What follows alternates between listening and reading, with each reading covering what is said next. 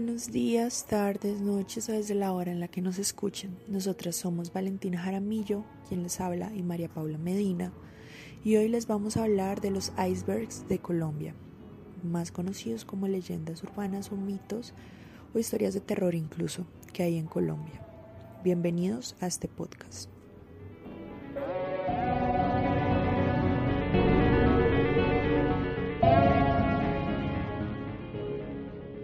Yo, Valentina Jaramillo, les voy a hablar de los vampiros de Bogotá o más conocidos como los vampiros de Chapinero. La historia comienza con una llamada que hicieron a la Mega al programa paranormal que hay en esta emisora hace muchos años. Eh, llamó una señora contando que había ido a una fiesta la noche anterior, pero que la verdad no sabía qué había pasado, que la fiesta había sido en Chapinero, en una casa tipo colonial, y que había ido con una amiga. Sin embargo, a esta amiga no la volvió a ver.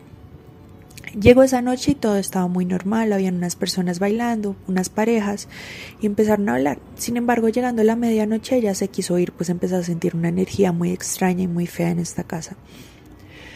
Empezó a buscar un teléfono en la casa para llamar un taxi. En esto entró a una habitación en donde estaban tres personas hablando.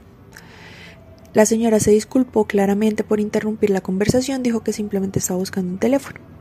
El hombre, que era el anfitrión de la fiesta, le dijo que no se preocupara, que ahí había un teléfono, pero que se lo prestaba hasta el amanecer, lo cual desde ahí le pareció todo muy raro a la señora. Sin embargo, entró y le hizo caso, pero tenía un poco de afán, así que a las doce sonaron unas campanas que no sabía de dónde provenían, y la señora con mucha curiosidad salió de la habitación a ver qué estaba pasando. Lo que vio al salir la sorprendió. No había ninguna fiesta, todo estaba desocupado.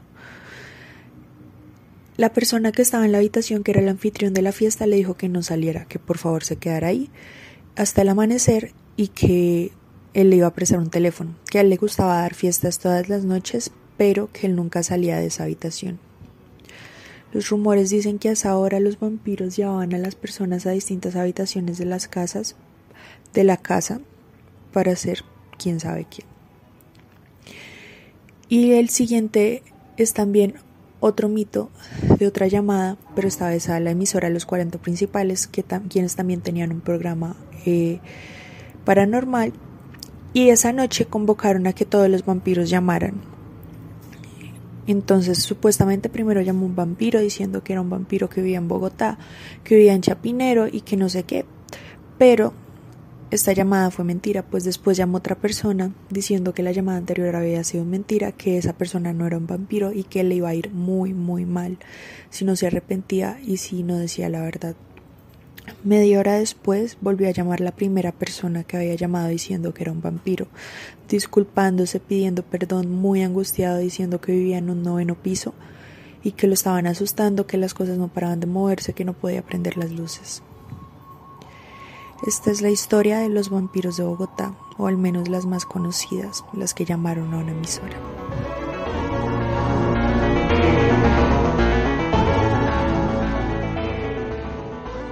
Yo, María Paula Medina, les voy a contar sobre el misterioso cierre de programación del canal RCN en el 2008. Los cierres de programación ocurren en la madrugada cuando se acaba la programación de un día e inicia otra. Usualmente se pone el himno nacional con el video oficial, pero en este caso la pantalla se puso en negro durante casi 5 minutos. Luego de esto apareció de fondo el locutor Bernardo Duque.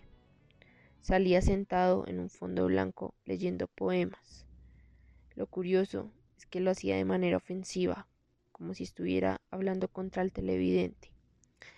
Los que vieron esta programación dicen que la expresión en su rostro era como si lo estuvieran obligando a hacerlo, como si alguien estuviera detrás de él, o más bien al frente.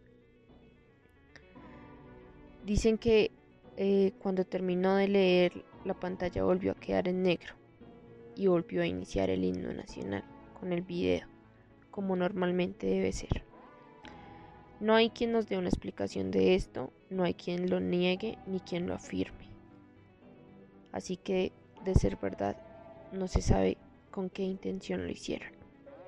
Esta transmisión es imposible de encontrar, no hay transmisión de este día.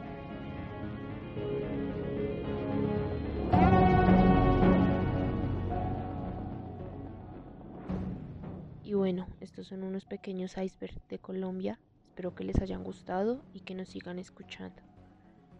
Nos vemos en una próxima.